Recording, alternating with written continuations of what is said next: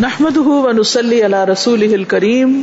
اما بعد فاعوذ بالله من الشيطان الرجيم. بسم الله الرحمن الرحيم. رب اشرح لي صدري ويسر لي امري واحلل عقدة من لساني يفقهوا قولي. الحمد للہ اللہ کا شکر ہے، جس نے ہمیں آج کی اس مجلس میں شرکت کی توفیق عطا فرمائی۔ اللہ تعالی ہمارا یہاں آنا، بیٹھنا سیکھنا، سمجھنا، عمل کرنا قبول فرمائے۔ امید ہے آج آپ صبح یہ دعا کر کے آئے ہوں گے۔ اللہ انی اسألک علما نافعا وعملا متقبلا ورزقا طیبا۔ تو اللہ تعالیٰ سے دعا ہے کہ وہ ہمیں علم نافع عطا فرمائے۔ سب سے پہلے طلب علم کے کچھ آداب جو ہیں ان کو دوہرا لیتے ہیں۔ کہ علم حاصل کیوں کریں اور علم کس طرح حاصل کریں۔ پہلی چیز، اپنی نیت کو خالص کریں، کیونکہ اعمال کا دار و مدار نیتوں پر ہے۔ علم حاصل کرنا ایک عبادت ہے، اور عبادت کے لیے اپنے آپ کو اللہ کے لیے خالص کرنا ضروری ہے۔ کل انی امیر تو ان آبد اللہ مخلص اللہ الدین۔ کہہ دیجیے بے شک مجھے حکم دیا گیا ہے کہ میں اللہ کی عبادت کروں اس حال میں کہ دین کو اسی کے لیے خالص کرنے والا ہوں۔ تو اپنے اندر جھانکیے، غور کیجیے کہ میں آج جہاں کیوں آئی ہوں۔ کیا خالصتاً اللہ کی رضا کے لیے؟ اللہ سبحان و تعالی بندے کے ساتھ اس کی نیت کے مطابق معاملہ کرتا ہے۔ من کا نہ یورید ثواب دنیا فعند اللہ ہی ثواب الدنیا والآخرہ۔ وکان اللہ سمیم بصیرہ جو شخص دنیا کا بدلہ چاہتا ہو، تو اللہ ہی کے پاس دنیا اور آخرت کا بدلہ ہے۔ اور اللہ ہمیشہ سے سب کچھ سننے والا، سب کچھ دیکھنے والا ہے۔ اخلاص کے بغیر عمل قبول نہیں ہوتا۔ خطیب بغدادی کہتے ہیں، علم کے بغیر دنیا جاہل ہے اور مردہ ہے۔ اور علم سارے کا سارا انسان کے خلاف حجت ہے، مگر یہ کہ وہ اس علم پر عمل کرے۔ اور علم پر عمل کرنا سارے کا سارا اڑتی ہوئی دھول ہے، مگر یہ کہ اس میں اخلاص ہو۔ اور اخلاص بھی حاصل ہو جائے تو پھر بھی بہت خطرہ ہے۔ یہاں تک کہ زندگی کا خاتمہ اخلاص پر ہو۔ تو اس کی دعا کرنی چاہیے کہ اللہ تعالیٰ ہمیں اس عمل میں بھی اخلاص عطا فرمائے اور یہ اخلاص ہمیشہ کے لیے قائم رہے۔ تو جتنا اخلاص ہوگا، جتنی نیت خالص ہوگی، اتنا ہی بہترین پھر عمل ہوگا۔ اتنی ہی زیادہ اس علم پر استقامت نصیب ہوگی، عمل پر استقامت نصیب ہوگی۔ اور اس طرح آپ اپنے مقاصد کو حاصل کر سکیں گے۔ تو کسی بھی قسم کی ریاکاری سے بچنا ہے، فخر اور غرور سے بچنا ہے، دکھاوے سے بچنا ہے۔ دوسری چیز، علم ہمارے اندر خشیت پیدا کرے۔ یعنی اس علم سے مقصود کیا ہو کہ اللہ کی خشیت پیدا ہو، اللہ کا تقوی حاصل ہو۔ انما یکش اللہ من عباده العلماء. ان اللہ عزیز غفور. اللہ سے تو اس کے بندوں میں سے صرف جاننے والے ہی ڈرتے ہیں. بے شک اللہ سب پر غالب، بے حد بخشنے والا ہے۔ تقوی کے ذریعے علم میں اضافہ ہوتا ہے اور علم کے ذریعے متقی کے تقوی میں اضافہ ہوتا ہے۔ وطق اللہ وَيُعَلِّمُكُمُ اللَّهُ وَاللَّهُ بِكُلِّ شَيْءٍ عَلِيمٌ اور اللہ سے ڈرو اور اللہ تمہیں سکھاتا ہے۔ یعنی جو جتنا تقوی اختیار کرے گا، اس کو اللہ سبحان تعالیٰ اتنا ہی بہترین علم عطا فرمائیں گے۔ اور اللہ ہر چیز کو خوب جاننے والا ہے۔ تیسری چیز، علم کو حفظ کرنا، ضبط کرنا، اس کو سنبھالنا، سینے میں محفوظ کرنا۔ بل ہوا آیا تم بینا تم فی صدور الدین ات العلم۔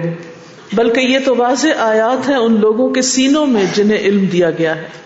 یعنی صرف یہ کتاب کے اندر نہ رہ جائے، صرف کانوں سے ہی نہ ٹکرائے، صرف وقتی طور پر ہی سمجھ نہ آئے، بلکہ یہ ساتھ رہے، اس کو جذب کرے۔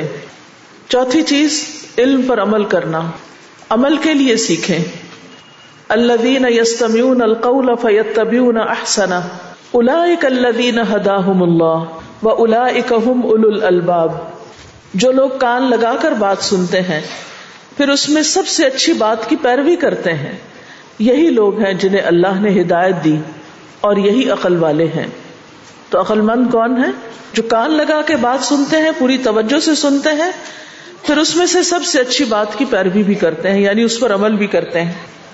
بغیر عمل کے علم بس ایک بوجھ ہے۔ جیسے اہل کتاب کا ذکر قرآن مجید میں کچھ یوں آتا ہے مسل الدین حمل التورات ثم لم يحملوها كمثل الحمار يحمل اسفارا جن لوگوں کو تورات کا حامل بنایا گیا، پھر انہوں نے یہ بوجھ نہ اٹھایا۔ ان کی مثال اس گدھے کی سی ہے جو کتابیں اٹھائے ہوئے ہو۔ تو اس لیے عقل مند بننا ہے، گدھے کی مثال نہیں بننا کہ صرف علم لاد لیں اور ادب میں، اخلاق میں، عمل میں، عبادات میں کوئی فرق ہی نہ آئے۔ یاد رکھیے، علم عمل کرنے سے ہی محفوظ رہتا ہے۔ ابراہیم بن اسماعیل کہتے ہیں کہ ہم حدیث کو یاد رکھنے کے لیے عمل سے مدد لیتے تھے۔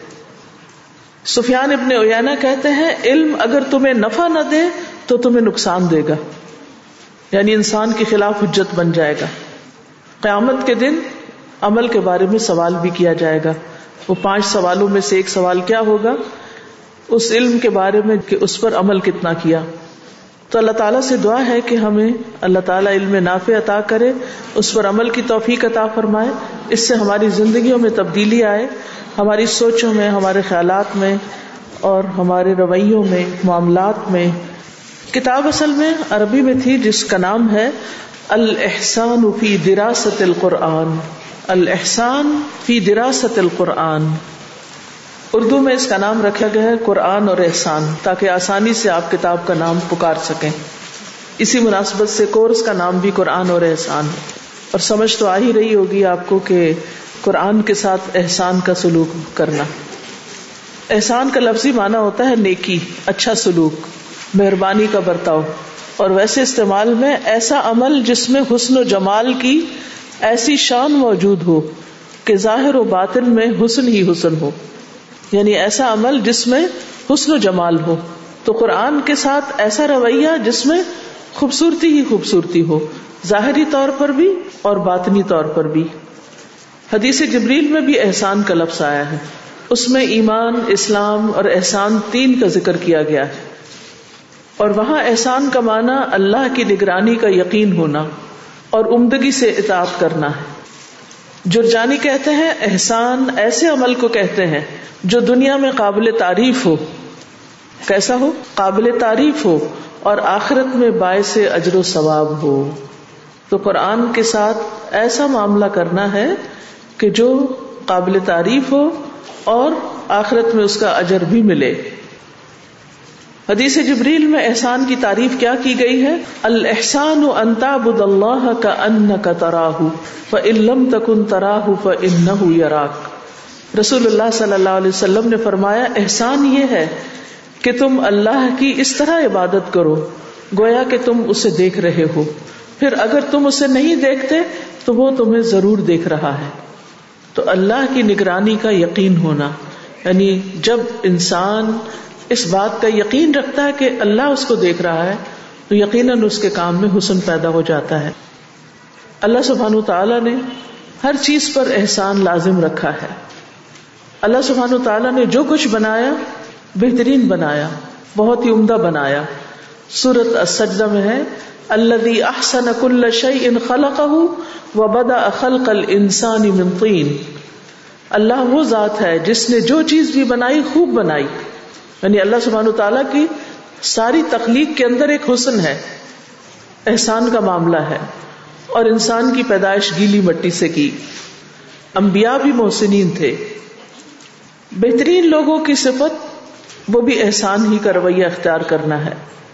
رسول اللہ صلی اللہ علیہ وسلم نے فرمایا، کیا میں تمہیں یہ نہ بتاؤں کہ تم میں سب سے بہتر کون ہے؟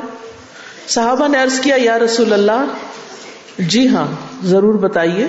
آپ صلی اللہ علیہ وسلم نے فرمایا، تم میں سب سے بہتر لوگ وہ ہیں جن کی عمر لمبی ہو اور وہ تم میں احسن عمل کرنے والے ہوں۔ یعنی خوبصورت عمل کرنے والے ہوں۔ اللہ تعالیٰ نے احسان کا حکم بھی دیا ہے۔ وہ احسن کما احسن اللہ علیک اور احسان کرو جیسے اللہ نے تمہارے ساتھ احسان کیا ہے۔ یعنی بندوں کے ساتھ اسی طرح اچھا سلوک کرو جس طرح اللہ نے تمہارے ساتھ احسان کر معاملہ کیا ہے۔ قرآن مجید میں بھی آتا ہے، ان اللہ یا امر بالعدل والحسانی و اتا دل قربا اللہ تعالیٰ عدل، احسان اور رشتے داروں کو دینے کا حکم دیتا ہے۔ والدین کے ساتھ احسان کا حکم دیا گیا ہے۔ عام لوگوں کے ساتھ گفتگو میں احسان کا رویہ اختیار کرنے کا حکم دیا گیا ہے۔ وقول الناس حسنا۔ اور عمومی طور پر ہر چیز کے ساتھ احسان کرنا واجب ہے۔ رسول اللہ صلی اللہ علیہ وسلم نے فرمایا، ان اللہ قطب الحسان اللہ کل شعی بلا شبہ اللہ نے ہر چیز کے ساتھ احسان کو واجب کیا ہے۔ بس جب تم قتل کرو تو اچھے طریقے سے قتل کرو۔ اور جب تم ذبح کرو تو اچھے طریقے سے جانور ذبح کرو۔ اور تم میں سے ہر ایک کو چاہیے کہ اپنی چوری تیز کر لے اور اپنے زبیحا کو راحت پہنچائے۔ یعنی حتیٰ کہ ذبح اور قتل میں بھی احسان کا رویہ اختیار کرنے کا حکم ہے۔ اور ہماری زندگی کا امتحان بھی یہی ہے کہ ہم احسان کا رویہ اختیار کرتے ہیں یا نہیں۔ ہر معاملے میں اللہ خلق الموت والحیات لیبلوکم ایکم احسن وملا وہ ذات جس نے موت اور زندگی کو بنایا تاکہ تمہیں آزمائے کہ تم میں سے کون زیادہ اچھا عمل کرنے والا ہے، احسن عمل کرنے والا ہے، خوبصورت عمل کرنے والا ہے، اور وہی سب پہ غالب بے حد بخشنے والا ہے۔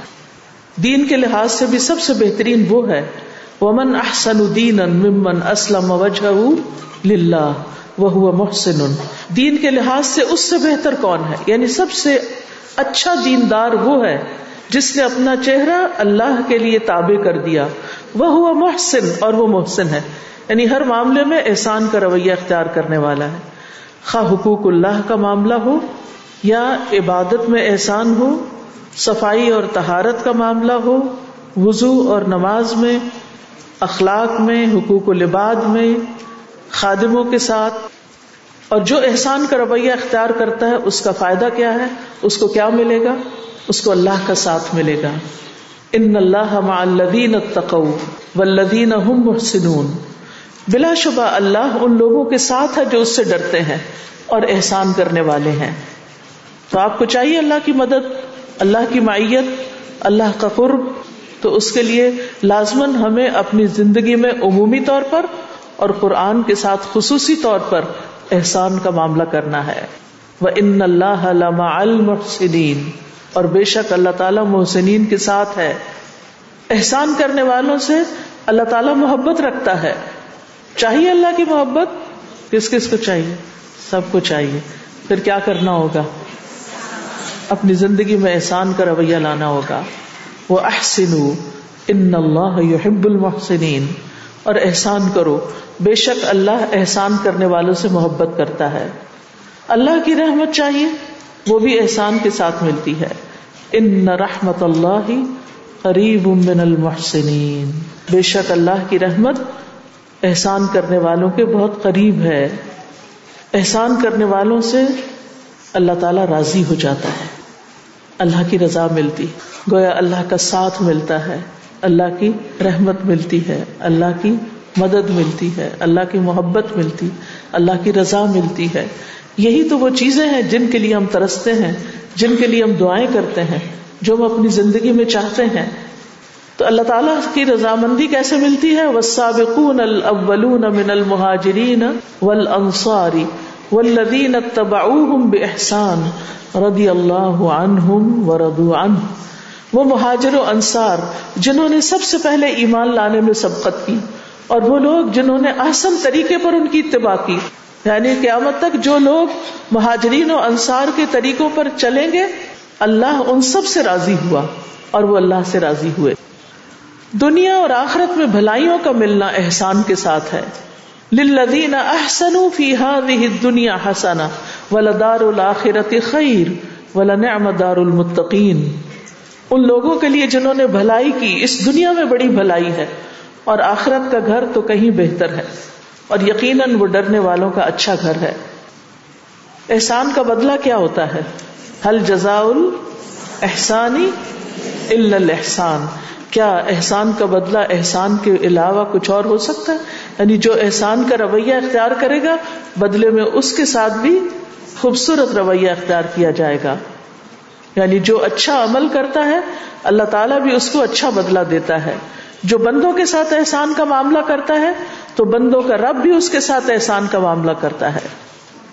جو شخص لوگوں کے ساتھ احسان کرتا ہے، اس کا سینہ کھل جاتا ہے اور وہ دلی سکون محسوس کرتا ہے۔ تو اگر دلی سکون چاہیے، پریشانیوں سے نجات چاہیے تو احسان کا رویہ اختیار کرے یعنی لوگوں کے رویے کے برابر رویہ نہیں کہ جو مجھ سے جیسا کرے گا میں اس کے ساتھ ویسا کروں گا، بلکہ وہ جو بھی کرے، آپ نے بدلے میں ان کے ساتھ اچھا ہی کرنا ہے۔ ابن قیم زاد المعاد میں ذکر کرتے ہیں کہ احسان شرح صدر کے اسباب میں سے ہے۔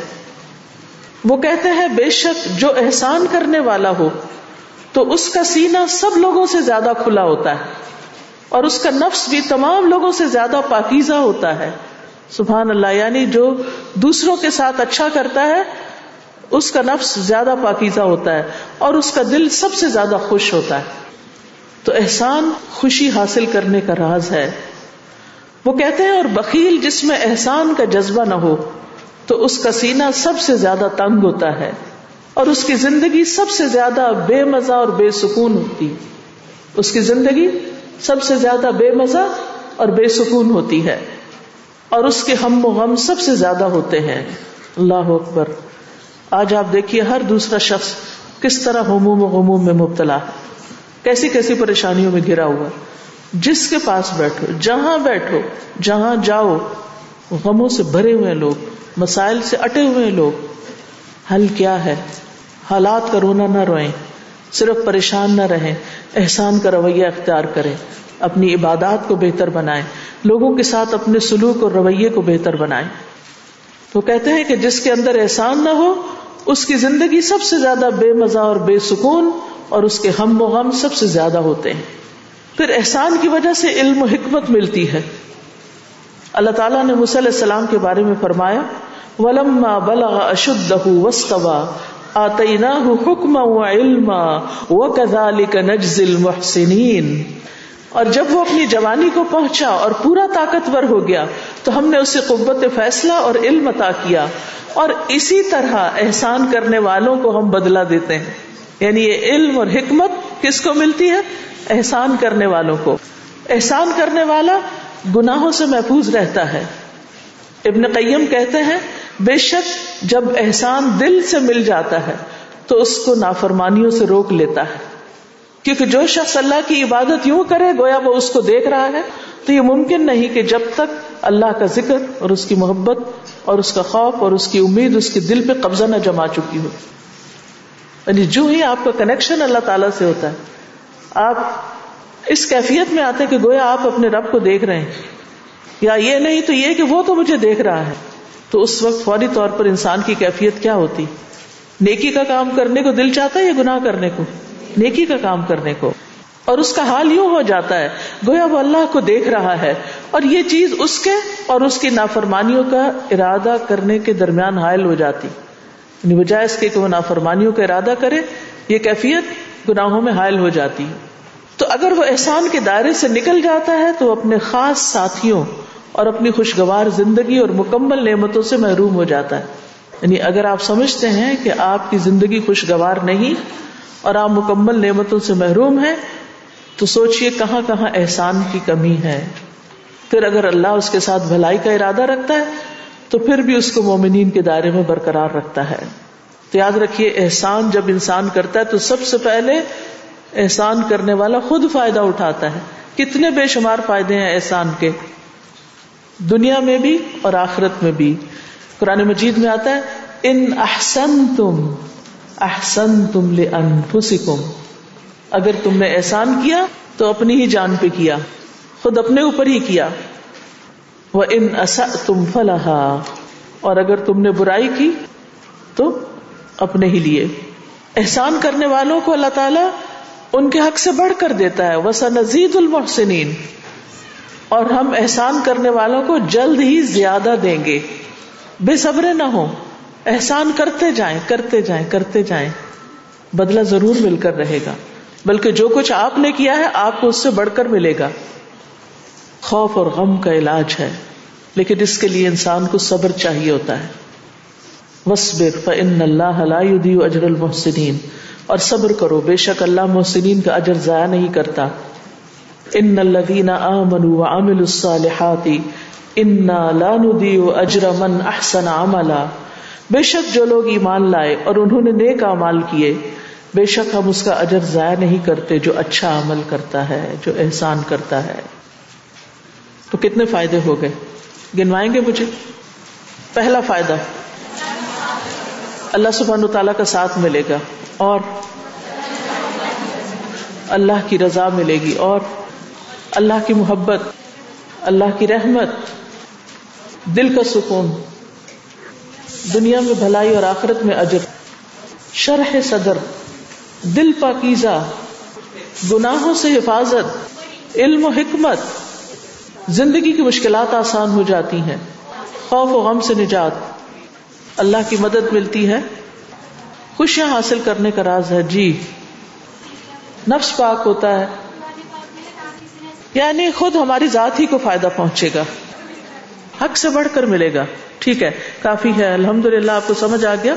ترتیب سے اگر آپ صرف دو دو لفظ بھی لکھتے جاتے تو پوری لسٹ آپ کے پاس بن جاتی۔ اور وہ لسٹ آپ کے نیٹ ہو کے یہاں کتاب کے کور کے اندر لکھی ہوئی ہوتی، تاکہ جب آپ کتاب کھولتے تو آپ کو پتا چلتا کہ اچھا اگر قرآن کے ساتھ میں احسان کا معاملہ کروں گی تو میری زندگی میں کیا کیا خوبصورتی اور کیا کیا بھلائیاں مجھے حاصل ہو جائیں گی۔ الحسان فی دراست القرآن دراسا دراسا کہتے ہیں اسٹڈی کو۔ ریسرچ کے لیے بھی یہ لفظ استعمال ہوتا ہے۔ یعنی قرآن کے پڑھنے، پڑھانے میں، قرآن کی تعلیم حاصل کرنے میں، قرآن کو سمجھنے میں، قرآن میں تدبر کرنے میں احسان کا رویہ اختیار کرنا۔ آپ سب قرآن پڑھ رہے ہیں یا پڑھ چکے ہیں یا پڑھتے ہیں، چاہے کورس کر بھی چکے ہیں، پھر بھی آپ اللہ کے فضل سے روز قرآن تو پڑھتے ہوں۔ ہم سب سوچیں اور اس وقت یہ سوچیں کہ کیا واقعی قرآن کے ساتھ ہم احسان کا معاملہ کر رہے ہیں، خوبصورت معاملہ کر رہے ہیں۔ ظاہری اور باطنی طور پر خوبصورت معاملہ، ایسا معاملہ جس میں حسن ہی حسن یا نہیں۔ یعنی میں کہاں کھڑی ہوں اور انشاءاللہ جب کورس ختم ہو تو پھر اپنا ایک دفعہ جائزہ لیں کہ میرے رویے میں، میری سوچ میں کتنا فرق آیا ہے اور میں اب قرآن کے ساتھ کیا معاملہ کروں گی؟ یعنی اس کتاب کو پڑھنے کا مقصد کیا ہے؟ اس کتاب کو پڑھنے سے آپ کو حاصل کیا ہونا چاہیے کہ اس وقت آپ کا جو قرآن سے تعلق ہے، اس سے کہیں زیادہ بہتر تعلق قرآن کے ساتھ قائم ہو جائے اور بہتر معاملہ ہو جائے جب آپ قرآن پڑھے پڑھائیں۔ ٹھیک ہے؟ اب ہم کتاب شروع کرتے ہیں۔ بسم اللہ الرحمن الرحیم۔ مقدمت الناشر، ناشر کا مقدمہ پری فیس ان الحمد للہ نحمده ونستعینه ونستغفره ونعوذ بالله من شرور انفسنا وسيئات اعمالنا، من يهده الله فلا مضل له ومن يضلل فلا هادي له واشهد ان لا اله الا الله وحده وحده لا شريك له واشهد ان محمدا عبده ورسوله اللهم صل وسلم وبارك على نبينا محمد وعلى آله وصحبه اجمعين بے شک تمام تعریفیں اللہ ہی کے لیے ہیں۔ ہم اسی کی تعریف کرتے ہیں اور اسی سے مدد چاہتے ہیں اور اسی سے بخشش طلب کرتے ہیں۔ ہم اپنے نفس کے شر اور اپنے اعمال کی برائیوں سے اللہ کی پناہ چاہتے ہیں۔ جسے اللہ ہدایت دے، اسے کوئی گمراہ کرنے والا نہیں۔ اور جسے وہ گمراہ کر دے، اسے کوئی ہدایت دینے والا نہیں۔ اور میں گواہی دیتا ہوں کہ اللہ کے سوا کوئی معبود نہیں، وہ اکیلا ہے، اس کا کوئی شریک نہیں۔ اور میں گواہی دیتا ہوں کہ محمد صلی اللہ علیہ وسلم اس کے بندے اور اس کے رسول ہیں۔ اے اللہ، ہمارے نبی محمد اور آپ کی آل اور آپ کے تمام اصحاب پر درود، سلامتی اور برکت نازل فرما۔ صلی اللہ علیہ وسلم۔ و صحب اجمائین اما بعد، اس کے بعد فن القرآن الکریم منت الرب العظیم بس بے شک قرآن کریم منت منت من سے احسان۔ احسان ہے رب عظیم کا۔ یعنی قرآن کا نزول رب عظیم کا سب سے بڑا احسان ہے۔ من نبی اللہ خلق ہی اس قرآن کے ساتھ اللہ نے اپنی مخلوق پر احسان فرمایا ہے۔ کیوں؟ لیا تدو الاسراط المستقیم۔ تاکہ وہ ہدایت پائیں سرات مستقیم کی طرف سیدھے رستے پہ چل سکیں۔ وہ یارف بہت القویم اور پہچان لے اس قرآن کے ساتھ درست راستے کو، صحیح راستے کو۔ کیا کرنا ہے کیا نہیں کرنا، کیا ٹھیک ہے، کیا غلط ہے زندگی کی راہوں میں؟ اس کا پتا کہاں سے چلے گا؟ قرآن حکیم سے۔ اللہ نے یہ نازل ہی اس لیے کیا ہے کہ ہم اپنے آپ کو پرکھیں، دیکھیں کہ ہم کس راہ پہ چل رہے ہیں؟ ہم صحیح جا رہے ہیں یا غلط جا رہے ہیں؟ یہ قرآن ہی بتائے گا۔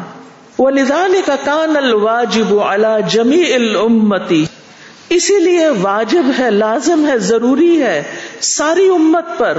کیا لازم ہے؟ لتنتفع بالقرآنی کہ وہ قرآن سے نفع حاصل کرے۔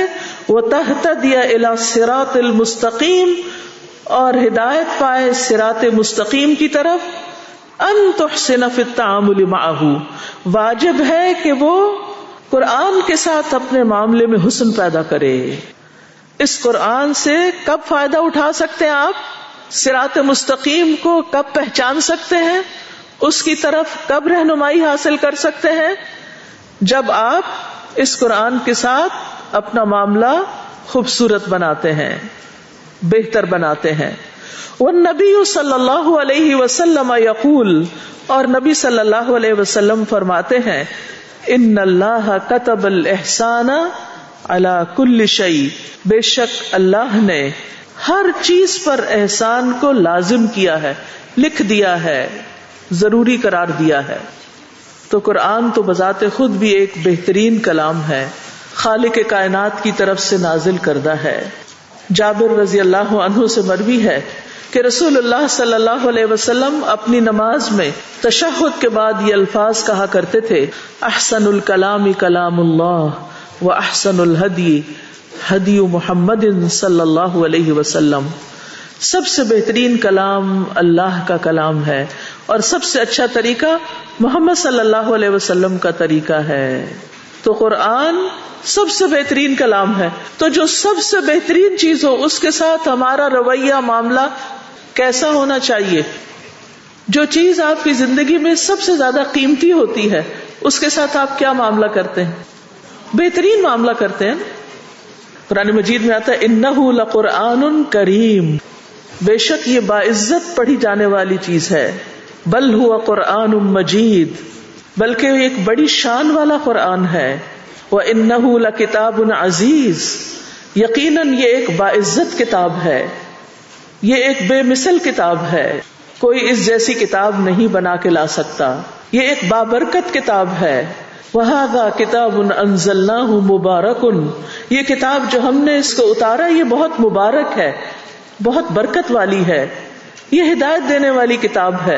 سب سے درست راستے کی طرف رہنمائی کرنے والی کتاب ہے۔ یہ ایک روشن اور واضح کتاب ہے۔ وہ انزلنا الیکم نورم مبینہ ہم نے آپ کی طرف ایک واضح نور نازل کیا۔ حکمت بھری کتاب ہے۔ یاسین والقرآن الحکیم۔ یاسین قسم ہے حکمت بھرے قرآن کی۔ یہ اللہ کی رسی ہے۔ اس کو مضبوط تھام لینا چاہیے۔ بہترین اور مکمل علم والی کتاب ہے۔ نصیحت آموز کتاب ہے، خوشخبری دینے والی کتاب ہے، شفا دینے والی کتاب ہے، خاص طور پر دلوں کی بیماریوں کے لیے شفا ہے۔ تو جو کتاب اتنی بہترین ہے، اس کے ساتھ ہمارا معاملہ اور ہمارا رویہ کیسا ہونا چاہیے؟ احسان کا۔ اسی لیے کتاب کا ٹائٹل ہے قرآن اور احسان۔ اس جیسی کوئی چیز نہیں۔ تو پھر ہماری زندگی میں سب سے زیادہ عزیز، محبوب اور سب سے زیادہ پریشیس چیز کیا ہونی چاہیے؟ قرآن۔ یعنی کسی بھی اچھے اور بہترین سلوک کی کسی سے جو توقع کی جا سکتی ہے، اس سے بھی بڑھ کر اس قرآن کے ساتھ ہمارا سلوک ہونا چاہیے۔ ہمارا ایک ریلیشن شپ ہونا چاہیے۔ ہماری محبت ہونی چاہیے۔ ہماری عقیدت ہونی چاہیے۔ ہمارا اس کے ساتھ زیادہ سے زیادہ وقت گزرنا چاہیے۔ اس کو فراموش نہیں کر دینا چاہیے۔ اس کو بھلانا نہیں چاہیے۔ یقول ابن رجب وهذا الحديث يدل على وجوب الاحسان في كل شيء من الاعمال اور یہ حدیث دلالت کرتی ہے احسان کو واجب کرنے میں، اعمال میں سے ہر چیز پر. یعنی یہ حدیث اس بات پہ دلالت کرتی ہے کہ اعمال میں سے ہر چیز پر احسان کرنا واجب ہے. لیکن لیکن بٹ احسان اکل شعی ان بحسبی ہر چیز کے ساتھ احسان اس کے حسب حال ہوتا ہے۔ اس کی حیثیت کے مطابق ہوتا ہے۔ اس کے مقام کے مطابق ہوتا ہے۔ اس کی شان کے مطابق ہوتا ہے۔ یعنی آپ سب سے زیادہ احسان اس چیز کے ساتھ کریں گے جو آپ کی زندگی میں سب سے زیادہ آپ کے دل میں مقام رکھتی ہے۔ یا وہ بذات خود ایک بہت بڑی شان رکھتی ہے۔ فہد رسالت تو یہ کتابچہ موضوع جس کا ٹاپک ٹائٹل موضوع، الطریق الاحسان فی دراست القرآن، یہ الطریق الاحسان فی دراست القرآن ہے۔ اللہ نرجو ان یقون طریق للاحسان فی عبادت الرحمن، جس کے بارے میں ہم امید رکھتے ہیں کہ یہ رحمان کی عبادت میں، احسان کی روش اختیار کرنے میں معاون ہوگی۔ واللہ من وراء القصد۔ اور اللہ ہی نیتوں کے پیچھے ہے۔